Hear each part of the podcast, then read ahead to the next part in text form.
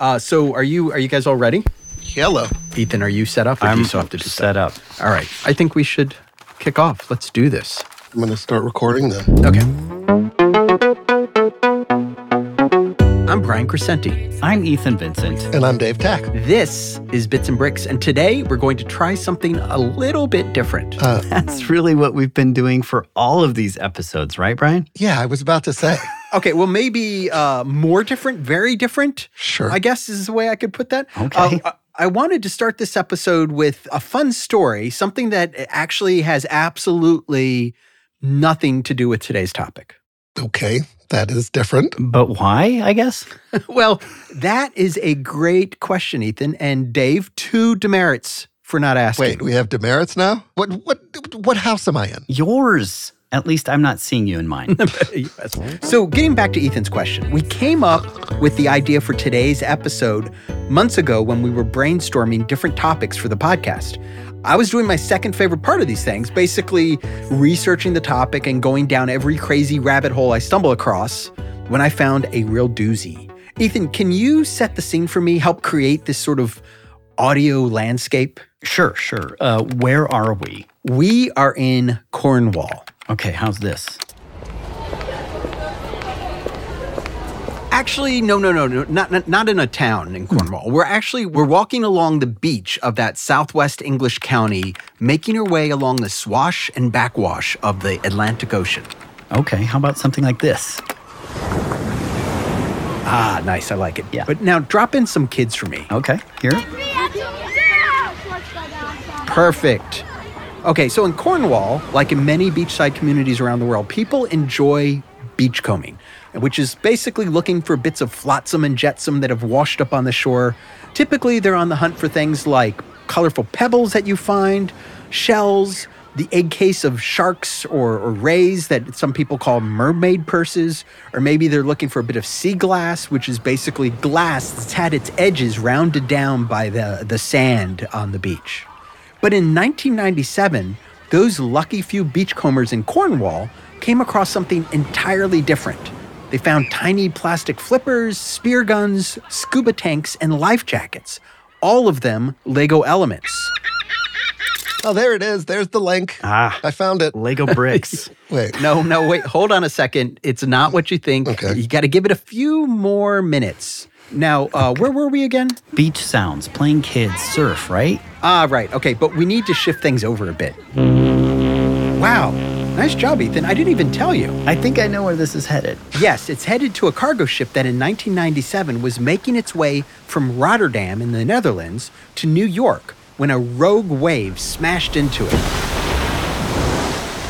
About 20 miles off the coast of Cornwall, and 62 shipping containers tumbled overboard. No, I have seen rogue waves on the deadliest catch. They are terrifying. It's absolutely terrifying. And 62 containers? Yeah, that's, I mean, those things are like the size of a mobile home. I mean, they're enormous. Yeah. And for those of you who aren't uh, uh, deadliest catch experts like Dave, um, a rogue wave is something that can happen sometimes in the ocean. It's it's basically this massive wave, this wall of water that it has to be at least twice the size of surrounding waves, and they just sort of pop up out of nowhere and absolutely smash into ships. Scientists still don't actually know how they work, and it wasn't until recently, actually the past two decades, that they actually believed that they existed. So there were these, I guess, these ship captains out there who scientists were like, no, what you saw didn't happen. It wasn't my fault. Not true. It was the rogue wave. Yeah, it's like hitting you, turning you. Well, so as an example, this particular rogue wave tilted the Tokio Express hmm. 60 degrees one way when it hit it, and then 40 degrees the other way. So it literally rocked the ship to the point of catapulting these shipping containers straight into the ocean.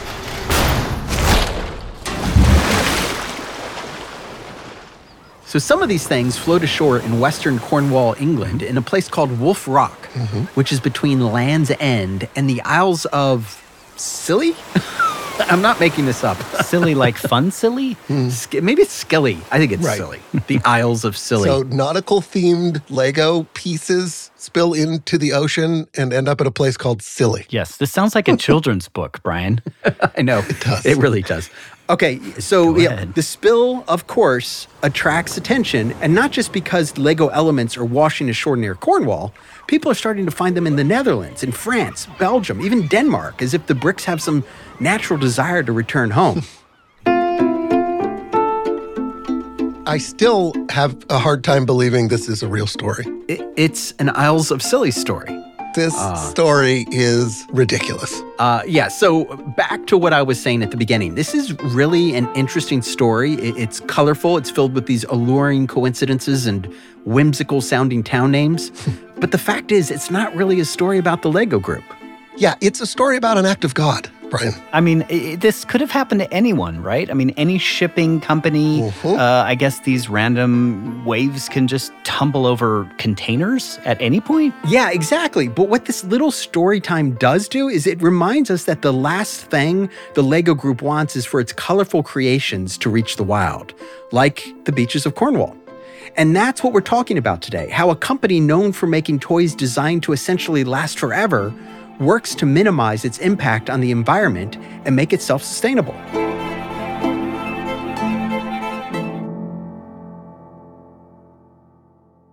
Because that's kind of the thing, isn't it, with Lego bricks, is that they last, which is great. Like my nieces play with my Lego bricks. The Lego group says that 97% of all Lego consumers hold on to their stuff and pass it along, which I could vouch for. You know, you're right, Dave, but it's that 3% that the Lego group worries over. And one of the things that fuels the company's deep investment in environmental sustainability efforts. And of course, being the Lego group, the ways the company tackles these things is absolutely fascinating. It includes a massive effort to take in unwanted Lego bricks and rehome them with teachers in schools around the United States. Like kindergarten teacher Jill Arbini, who found a secret place to talk with us about the impact of recycled Lego bricks in the middle of a school day. But I have deadbolted the door and turned off the lights so no one knows I'm in here. That's great. They're also investing in solar, wind, and even geothermal power. And perhaps most fascinating, working with Erin Simon and the World Wildlife Fund Most people know us for our logo, the panda, right? to create Lego elements out of, well, plants, as the Lego group re examines its relationship with plastic. My job essentially is to try and make our operations, so the way we make Lego bricks, and the bricks themselves as sustainable as possible. Uh, and we have our ultimate goal is to really have zero environmental impact in both our operations and in the products, the bricks and the packaging. This is Tim Brooks. He's the vice president of environmental responsibility at the Lego Group. And he was definitely the best place to start as we figure out all the ways the company is working to minimize their environmental impact on the world.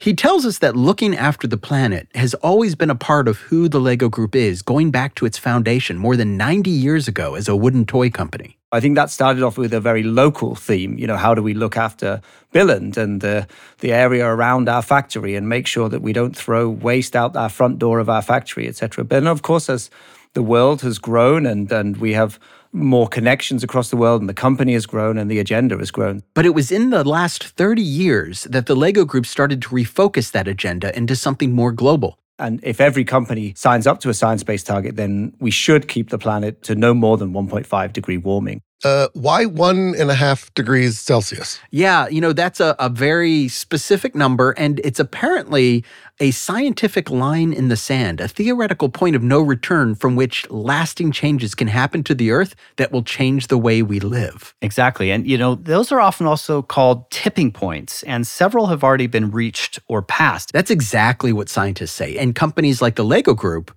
are trying to do their part to make sure that doesn't happen. We want to make sure that when people buy a, a Lego product, that they know that they, you know, we are doing our very best to make it as environmentally neutral as possible. So the science-based target is one piece of that. Why that's so challenging is because it's across our entire, what we would call our entire value chain. Tim pointed out that the company internally is already basically carbon neutral thanks to heavy investments in solar power that put panels on the roof of basically every factory and even on land around the factories. The Lego Group's parent company has even invested in offshore wind farms, and they're investigating geothermal energy. Basically hot water under the ground, right? Through these large sulfur hot pockets in the earth. Yeah, like they do in Iceland. But since the company is looking at everything, that means looking at where their plastics and cardboards come from and the emissions used at those suppliers. It also means adding new factories around the world, both to increase the speed to market of their sets, but also to cut back on the distance a product needs to be shipped. Like that's that's probably the most important work they're doing as a company, right? But it's not the most obvious work. I think that might fall to the work they're doing with plastics and paper. True. Everything has to do with uh, plastic and paper. You think of the Lego set boxes and, of course, the bricks, right, Brian? Yeah, I mean, the Lego group, its core is plastic. And so instead of ignoring it, they've decided to, you know, really come up with some unique approaches to solving this issue. Okay, I feel like I need to say that this conversation started with an interview with the WWF. Most people know us for our logo, the panda, right? Yes, yes. So it's the World Wildlife Fund and Erin Simon, who is the vice president and head of plastic waste and business. And it's her job to work with companies and policymakers to think about the use of sustainable materials. Wait, hold on a sec. Let me take a. you know that's how you stop making those cracks? Is you hiss like a cat. You go, and then you just do it again. Okay. One of the big groups Erin Simon deals with is the Bioplastic Feedstock Alliance, or BFA. And that's basically a group of major companies that are figuring out how to make better use of something called bioplastics. Erin pointed out that 99% of new plastics are currently made from fossil fuels, which is bad for the environment. But the thing is, plastic is likely not going away. So instead, this group looks at the science that's trying to advance the use of something called bioplastics or plant based plastics. And this is where things get a little scientific y. Good word. Good word there, Dave. Is, is that? I don't think it's a word, but it's good. It's. Scientific I want to clarify here that we're talking about carbon. So, carbon is what makes up plastic, it's chains of carbon. And the way I always think about it is old carbon versus new carbon. So, carbon that comes from oil is hundreds of thousands of years old, right? It took a long time to come into existence where carbon that comes from plants is new carbon, right? That's carbon that can be replenished um, year over year. If we allow the planet to replenish that crop or that resource. But at the end of the day, it's still a carbon chain.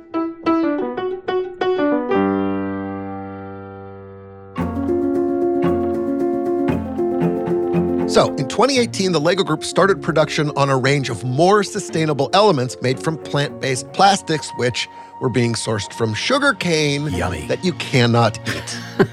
that first push included leaves, bushes, and trees, which I feel like is super appropriate. Yeah, that was about two years after the LEGO Group joined the BFA as part of their efforts to use sustainable materials for all packaging and core products by 2030. As a part of the BFA, Remember, BFA stands for the Bioplastic Feedstock Alliance. the LEGO Group's really been working to follow the guidelines that we have been putting out around sustainably sourced bioplastics. So when you have brands and organizations like Lego Group out there sort of leading the way, pushing for and setting targets around moving to sustainable materials and sustainable sources and then utilizing a platform like BFA to guide that progress is really helping us to sort of shift the way we think about where these materials are coming from. That's something we're increasingly thinking about. This is Tim Brooks. We want to make our bricks from even better sources of more sustainable plastic. And there's two routes you can go. You can use bio based plastic, which is you can grow the material, the, grow the, the building blocks, excuse the pun, for the, the plastic, or you can use recycled materials. And we're looking at both. So the one you mentioned there, the plants from plants, it is we use about 20 materials in total across our full portfolio. And that is one of the materials we use is called a material called uh, polyethylene. And we found another source of that that was instead of from fossil based polyethylene, it's bio based polyethylene. It comes from uh, sugarcane that's grown in Brazil, and we look at the life cycle of that as well. People often say, well, if it comes from Brazil, is that, you know, and shipped a long way, is that sustainable? But you look at the entire life cycle of it. You use it to make ethanol, and then the ethanol is used then to make polyethylene. We have about 150 different shapes made out of the bio based polyethylene material. And so, about 50% of our boxes, you'll find at least one of those shapes in today. And why do we use sugarcane? What's that all about? I mean, ultimately, that particular project and that material is about a lower carbon dioxide source of material. So you can reduce the carbon dioxide emissions by about 20% when you use sugarcane. But of course, that doesn't say anything about the end of life of the plastic. And that's maybe the other one you want to we can talk about is about using recycled plastics. We did sort of a bricks from bottles. So we did plants from plants, and now we're doing bricks from bottles. Brick is the big challenge that the company has, Tim said, because unlike those polyethylene elements, the bricks are made out of ABS plastic, which is a very rigid, stiff material. And the bulk of the Lego Group's materials are made of ABS. And ABS, isn't that the whole reason there's clutch power? Bingo. That's exactly it. And so to solve that, the company is looking at recycling ABS, which brings with it its own challenges. Safety is really key in recycled materials. You know, where was it before? What was it in contact with? How could you prove it was safe for a child or an adult to play with? So, as Tim mentioned earlier, I, I feel like I'm starting everything with so. All right, so You sure are. I'm going to put that in. I'm going to put that in. needle sewing thread. Oh boy, as Tim mentioned earlier, they're also testing out PET or PET, which is what you'd find in a soda bottle, to see if it could be used to make bricks. We haven't rolled anything out. We have made bricks. They are in a lovely shade of gray at the moment. Um, we're looking at how we uh, color those bricks. And we can make, uh, you know, a couple of thousands of those bricks at the moment. What we need to figure out is how do you go from a couple of thousand up to obviously millions of bricks, and how do you scale that production? You know, a couple of things we're looking at at the moment is both um, the source of the material. There's actually 50% of soda bottles get thrown out in the landfill today globally. So we think there's a good solid source there of material. One of the challenges when you're looking at new materials is the clutch. You know, it, it sounds obvious, but a brick has to be able to fit together so you can build Hogwarts Castle or a rocket and put it on your shelf if that's your bag, or take it apart if not. And but critically, materials also change over time. Some materials can stiffen and shrink, and other materials can creep and flow. And also how it behaves at high temperatures and low temperatures. As I mentioned, when it's covered in butter, because kids often have butter on their hands. Okay, just an aside, I think it's hilarious that the Lego group worries over how butter interacts with Lego bricks because little kid hands are just so filthy and greasy. So you're trying to figure out all of these different characteristics. You know, if you leave it in a hot car on a hot day, it, that could be 50 degrees Celsius. You know, on a cold car, you know, etc. So lots of things we're trying to figure out with a material like that when we haven't used it before, which is PET. We've never used that before. At the Lego Group, we're using plastic bottles to make happy prototype bricks. So far, our scientists have tested over 250 variations of PET materials. So, just getting back to that butter and bricks. Butterfingers. Butterfingers. Butterfingers. Covered in butter. Um, so, I don't know about your household, Ethan. Yeah. You have more children than I have, Yes. but my child, I don't think had butter soaked hands when he played with his Lego bricks. He was probably not allowed to because you're a very strict father, huh? like, and all the time. Yeah, I mean, Brian, at my table, my son often plays with Lego bricks at breakfast, and he's usually eating some kind of buttered toast. So, yeah, I mean, that, that combo of butter and Lego bricks is legit. So, what you're saying is research, Lego research is on top of this. They understand the product. maybe they understand the European children. right. And butter, their Yes. love of butter. yes. Other than butter experiments, another thing they've been rolling out are Lego sets with paper instead of plastic bags. So we looked at lots of things. We went right back to basics. You know, obvious question: Do we even need a bag? What's the bag all about? And uh, yes, we do need a bag. It helps build order. It stops pieces going missing. We then looked at boxes instead of bags and trays and tubes and you know you name it. And then we did lots of insights and say, well, if we replaced a bag, is transparency is that important uh, to people? Because we thought it might be, and it turned out it, it wasn't. As long as it was clear what was you know labeled on the bag, what was inside it, that was important. Having the build order on the bag. Then you know we quickly landed on paper. One of the benefits we found is that a lot of times kids weren't able to open the bags on their own. They needed scissors or a grown up, or You know, and you might know it yourself if you try and open the bag, it sometimes it bursts open and the pieces fly out.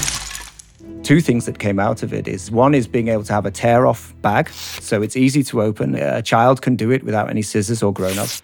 Many of the bags are standable, so they have what we call a gusset in the bottom of it. And that means you can stand up the bag and then you can, if you're halfway through a build, you can pour the bricks back into the bag and roll the top down. And we can print great designs on it that we couldn't do with a, a plastic bag. Yeah, I have to say, of all the things they're working on, this is the one that I am Yeah. probably happiest about. Just the effort it takes to make sure you don't lose any of the bricks when you put it back into the box. Yeah. You know what I mean? Like to think that you could put them in the bag that they were originally in and keep that same order. it sounds so great. I think Dave's opening a bag of potato chips. There's some Foley work for you. Thank you. That's exactly what I need. It's literally a Lego bag. So, uh, yeah, I mean, all of these different initiatives are amazing. They seem like they're going to have a huge lasting impact on the environment, but one of the initiatives I found most compelling is the one that also seems to be having a direct and big impact on people's lives today. And that brings us to Jenna Grubman, and ultimately the story about gifting used Lego bricks.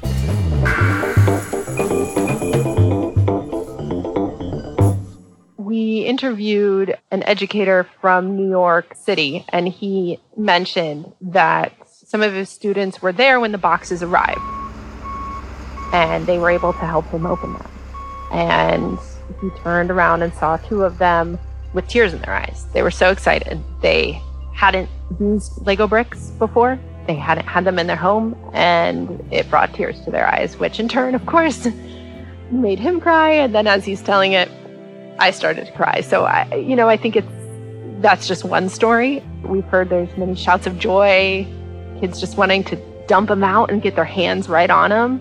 So again, like there's so many elements to how these can be used, but you know, the first piece I think is always just that excitement. Jenna works for the nonprofit organization called First Book, which provides free books to educators around the country. First Book was established in 1992, but recently it teamed up with the Lego Group on the company's Lego Replay initiative, which cleans up and repackages donated Lego bricks to give to schools. I'm super proud of that. Here's Tim Brooks again. The best Lego brick is the one that you keep playing with again and again and again. And I think people kept coming up to me at parties or whatever and saying, How do I recycle my Lego bricks? And I would say, Whoa, whoa, whoa, whoa, stop, stop, stop. I don't want you to recycle them. And they would say, well, You know, what are you talking about? I said, I want you to reuse your Lego bricks. Okay, so how should I do that? We did a lot of surveys around how people play with their bricks, and we found that 97% of people actually know what to do with their bricks. They know to keep hold of them or to donate them. We said, well, so how do we go after the 3% of those people that maybe really hope they're not throwing them out? But let's go after that and let's let's make sure people know what to do with their Lego bricks when they're finished playing with them. And that was where the idea of replay came from, is like how do we reuse and replay the bricks? So there's two benefits. There's an environmental benefit of reuse. And when you have a brick that is compatible and long lasting and fits together since 1958 and is durable, 1958. Wait, that's the year that the first Lego bricks were released. And by the way, all bricks work together no matter what year they were created. you can reuse it as well, again and again and again. First of all, starting with the environmental piece, we know that when you reuse a brick, it's an 80% CO2 reduction than if you bought a new one. That was one part of it. And then the other part was how do we then donate those bricks? So in the US or Canada, you go to our website, lego.com slash replay, print off a label. It's free. We pay all the postage. You find a shoebox or a big box, small box, fill all your Lego bricks in there, only Lego bricks.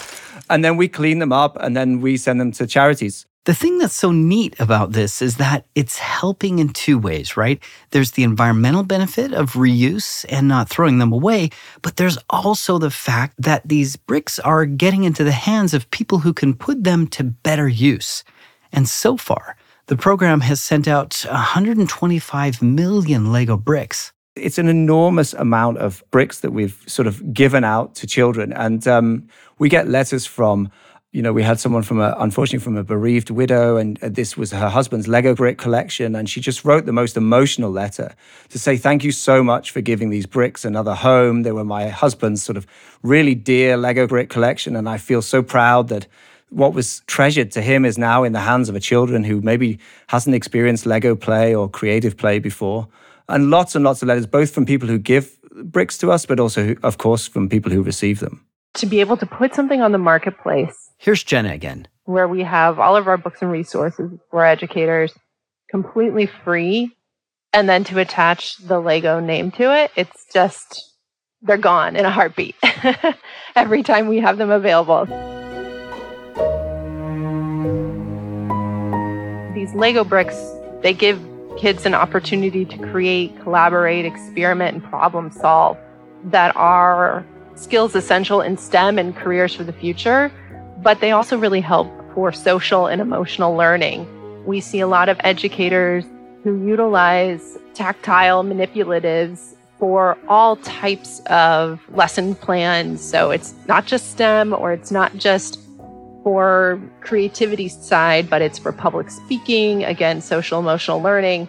So this really fits into everything we're trying to do at First Book. So, okay, I got uh, Dave, as I know you're aware, and Ethan, I have a, a trash bag or two filled with, with Lego bricks tucked away. Uh, I'm going to save a lot of them, but I, I really do want to donate some of these. And um, Yeah. I know, Dave, you were looking at the page and, and looking at how Yeah. e- it's easy, right? Yeah, it's, very easy. It's super easy. Like they've basically taken away all of the friction you can imagine. yeah. But there are some rules. Like Fight Club? We don't talk about that. We don't talk about that. All right, the first rule of Lego Replay.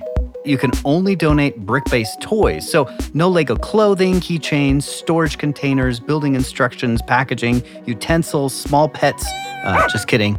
Just the toys. Also, no electronic components or batteries. So, you can ship Lego system stuff, right? Duplo, mm-hmm. Technic bricks and elements. You can even send over minifigs and mini dolls or base plates, but and this is important, make sure you take all of the stuff apart. Don't send them these huge constructs, Dave, please. I'm sorry.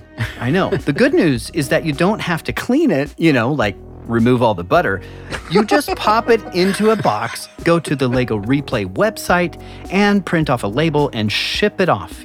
So once the Lego group has, you know, completely sanitized them and cleaned them up, Debuttered. debuttered indeed. They've uh, debuttered them. Once they're cleaned up, they make their way to First Book. We have been able to reach about 3,000 educators across the country with the brick play boxes from the replay program. And so that's over 91,000 kids and over 50,000 boxes of Lego bricks going out.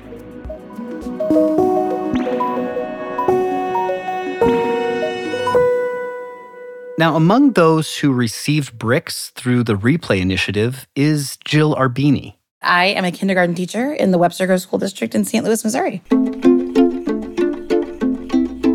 But I have deadbolted the door and turned off the lights so no one knows I'm in here. Hopefully, it'll be okay. So I grew up with Lego bricks, of course. My brother was a huge brickhead. I played with Lego bricks growing up. My boys play with Lego bricks now.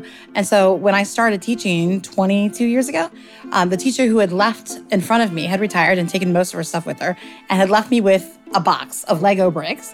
And I had this one box, this small box that has sustained me my entire career. That's not a lot of bricks for her classroom, and while Jill does get $200 a year to spend on things for the classroom, It doesn't go very far. It pays for our consumables, our construction paper, our paint, those kinds of things. but one day she spots something on social media about First Book, and it turns out they also offer classes. Through First Book, we were able to take a biodiversity class with the Lego group um, with my kindergarten students last year. And it was a great course about climate change and how to protect animals and the environment. And afterwards, I received an email from First Book offering Lego bricks through Lego Replay. And I thought, well, okay, you know, a little little box of bricks. That's great. That's exciting. We'll love that. And Jill was more than a little surprised when the shipment from First Books showed up at her doorstep. When they dropped them off, the, the delivery man came up and he's like, Where do you want the boxes? And she said, What do you mean, the boxes? And then he opened up his truck. Wow, okay, 30 boxes. Well, I guess just bring them into my living room. And we opened them up, and inside we had Lego brick separators, we had minifigs, we had wheels, windows, doors, all sorts of like car components, axles, and and things that would allow kids to build things that really move. I, I was just floored at the diversity of the Lego bricks that were in these boxes. Fortunately, the massive shipment of Lego bricks arrived over the summer, so Jill and her husband, who is also a teacher, and their seven year old set about sorting through the haul for the coming school year. We spread out a huge sheet on our living room floor, and uh, we bought a cart to put the Lego bricks in to sort them until we completely and totally filled the cart and still had 15 boxes left. And so we wrapped them up in saran wrap and took them to school so they didn't spill. And then we brought the rest of them up. And I opened up an old sensory table. In the days before COVID, the sensory table was something you'd find in a kindergarten. It was usually a table with water or sand on it, something for the kids to touch and feel and play with. But some schools, including Jill's, packed up all of those tables. But I had an idea and I dumped all of our extra bricks into the sensory table and took the lid and covered it in Lego bricks base plates so that the students had a place to build. And I bought some old fashioned like ice scoops and some baskets. And we will multiple times a week fill up our baskets at the sensory table and we'll put the big lid down on the floor to build. Um, just a few weeks ago, we were learning the story of the Billy Goat's Gruff, and the students were building examples of bridges that would let the three goats cross over the troll that lived under the bridge. The 30 boxes of Lego bricks has completely changed my classroom. It's something we would have never been able to provide as a teacher on my own. And um, just the STEM opportunities and learning opportunities we've had since then has been fantastic. And of course, word got out very quickly to every grade level at that school. Everyone was so excited to see what we brought. And there was an opportunity earlier this fall where Lego Replay was offering bricks again through First Book for no charge. And many teachers, at least one per grade level, participated in getting more Lego bricks for their classrooms. Those Lego bricks were also able to have an even bigger impact on a few specific students at the school. We were actually able to take some of the Lego bricks with our students who were the most in need and may not have those items at home and may not have the ability to get those items or access to them. We were able to send some boxes home with students. So they had the opportunity to, for the first time, build with Lego bricks at home. Today, every grade level has a set of Lego bricks from the Replay program, and it's had a huge impact on the way the teachers teach and the children learn and interact. Sometimes what gets kids talking is a bucket of Lego bricks in the middle of the table.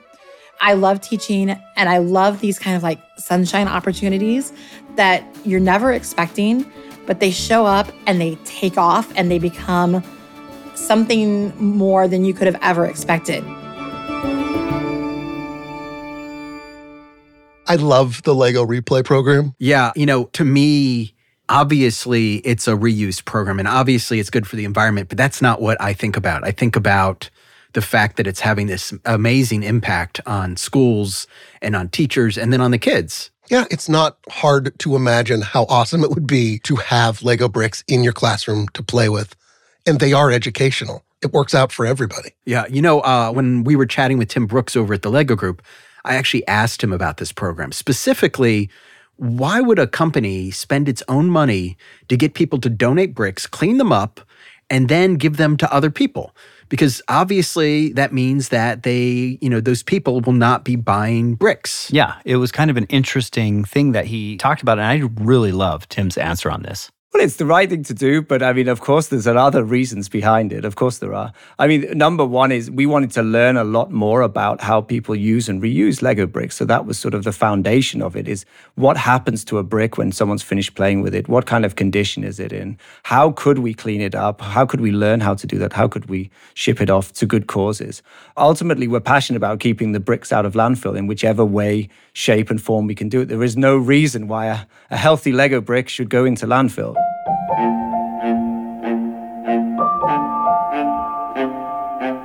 Yeah, That's the heart of it, though, right? It's like Willy Wonka making the everlasting gobstopper. It's a piece of candy that you never have to buy again. The Lego Group makes toys that last generations, and they know that, and they are grappling with how they can do that in a way that doesn't harm the planet. There's just so much to take in when it comes to the Lego Group's environmentalism and sustainability efforts. So we figured it might be a good idea to talk to somebody outside of the company who has a sort of bird's eye view of the toy industry and understands how impactful the Lego Group's efforts are in this field. Hey, this is James Zahn. I am editor in chief of The Toy Book. And The Toy Book is the leading trade publication covering the toy industry in North America. It's been around since 1984. And it's basically uh, been around covering all the toys, games, retail, anything connected to the toy business. And we're just starting our 39th volume this year. James didn't mince words when we asked him how important it is to the toy industry that a company like the Lego Group is pushing so hard on things like building carbon neutral factories and re examining its relationship with plastics. I think it's extraordinarily important, not just for the Lego Group, but for the toy industry in general, because even a few years ago, sustainability was a buzzword. Sustainability. And it was a trend. And it's kind of come and go over the last 25 years where we've heard about green toys and eco-friendly and all of these different initiatives that didn't really catch on for one reason or another but now we finally crossed over a line where sustainability really isn't a trend anymore it's just the way that things are going to be and we're on an accelerated calendar now for when that's all going to happen. From James's perspective, the Lego Group is ahead of that curve. Like they're managing to be proactive around a topic that not all companies are comfortable addressing so directly and, frankly, complex. It's a massive undertaking across the board because you're talking about changing decades of processes and behaviors and the way you think about every single facet of your business. It's not just making toys. And there are so many different levers that the Lego group has been able to pull to make all of that work. And they're really far ahead of a lot of the major toy makers that are in existence right now when it comes to putting together a plan and executing that plan and not just meeting that goal, but beating that goal. I think the major say like the top five toy makers in the world are all very much unified in working towards a goal to do better for the environment. You know, it's funny because as a parent and a grandparent, mm. knowing that toy companies are thinking about these things is so important to me. And I love that obviously the Lego group is doing this, but that the toy industry is doing this. Mm-hmm. Well, yeah, I mean, it feels good knowing, like, it's okay to buy toys and it's okay to play with toys, but that the top five toy manufacturers are all worried about the impact on, say, your grandchild that these toys might have, Brian, I think is a big deal. I think that's good. One of the big things about the Lego group is that the people who work there are all sort of encouraged to maintain their childlike views of the world and and mm-hmm. and play and this idea that they're always you know they're still playing that adults should play and they should keep their minds open. And obviously children are, are very much at the heart of this company. That's the bit that makes it extra special to be on the sustainability journey you know we put the solar panels on the roof of the factories and we make the best, you know, most sustainable materials we can. And that's sort of the day job. But the icing on the cake is the connection with kids. You know, that's what we have, which is unique almost to the Lego brand. And that's what I think really gets my sustainability team and all of our employees here sort of really excited. And it turns out that the Tokio Express. Now, remember the Tokio Express? That's the ship that got knocked by a rogue wave. Right. Mm-hmm. Well, it turns out it also serves as an inspiration for the company. Oh, yeah, we're back to the act of God. Oh my gosh, that huge wave, right? And uh, remember when Brian said it had nothing to do with the episode? Yes, but it has everything to do with the episode, right? He lied. so here's the thing The spill was clearly not the Lego Group's fault, Obviously. but this is a company that worries about the impact their products have on children and our world and how they can do better. So, of course, when something happens that coincidentally involves their toys, they're going to remember. It was one container, but it's a very important part of the overall story. It reminds us that those bricks are durable, that they last, you know, a long time and are these great quality bricks, but they also need to be treated with care. We need to be very conscious of where they go and keep them in play. But it reminds us that it's important that we have programs like Replay, that we make sure that bricks can be reused, that we make sure that people understand that they shouldn't go into the uh, the trash bin. You know, they shouldn't go into the landfill. So um, it's part of the story. It's incredibly unfortunate, but it, it is part of our consciousness when we look at sustainability. It's a reminder that that we have a responsibility, you know, always towards the planet and towards what we do and our operations. And whether it's within our control, outside of our control, you know, we can make smart choices, and that's what my job is all about. Within the company, helping us make the most sustainable and, and smartest choices we can.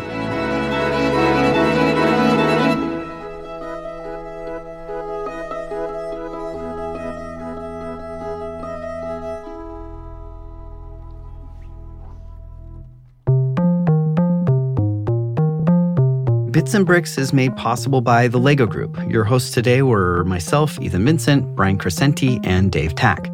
Mixing and engineering by Dan Carlisle. Music by Peter Premer and Founder Music. Alex Ailing is our editorial and content director at the Lego Group. Kirsty McNamara is lead producer and also oversees content and editorial at the Lego Group. And Carolyn Yang Yang is our production manager at the Lego Group. A big thanks to our participants today, which were Tim Brooks, Erin Simon, Jenna Grubman, Jill Arbini, and James Zahn. For questions and comments, you can write us an email at bitsnbricks at lego.com. That's bits, the letter N, then bricks at lego.com. Subscribe, share, and stay tuned for more episodes of Bits and Bricks.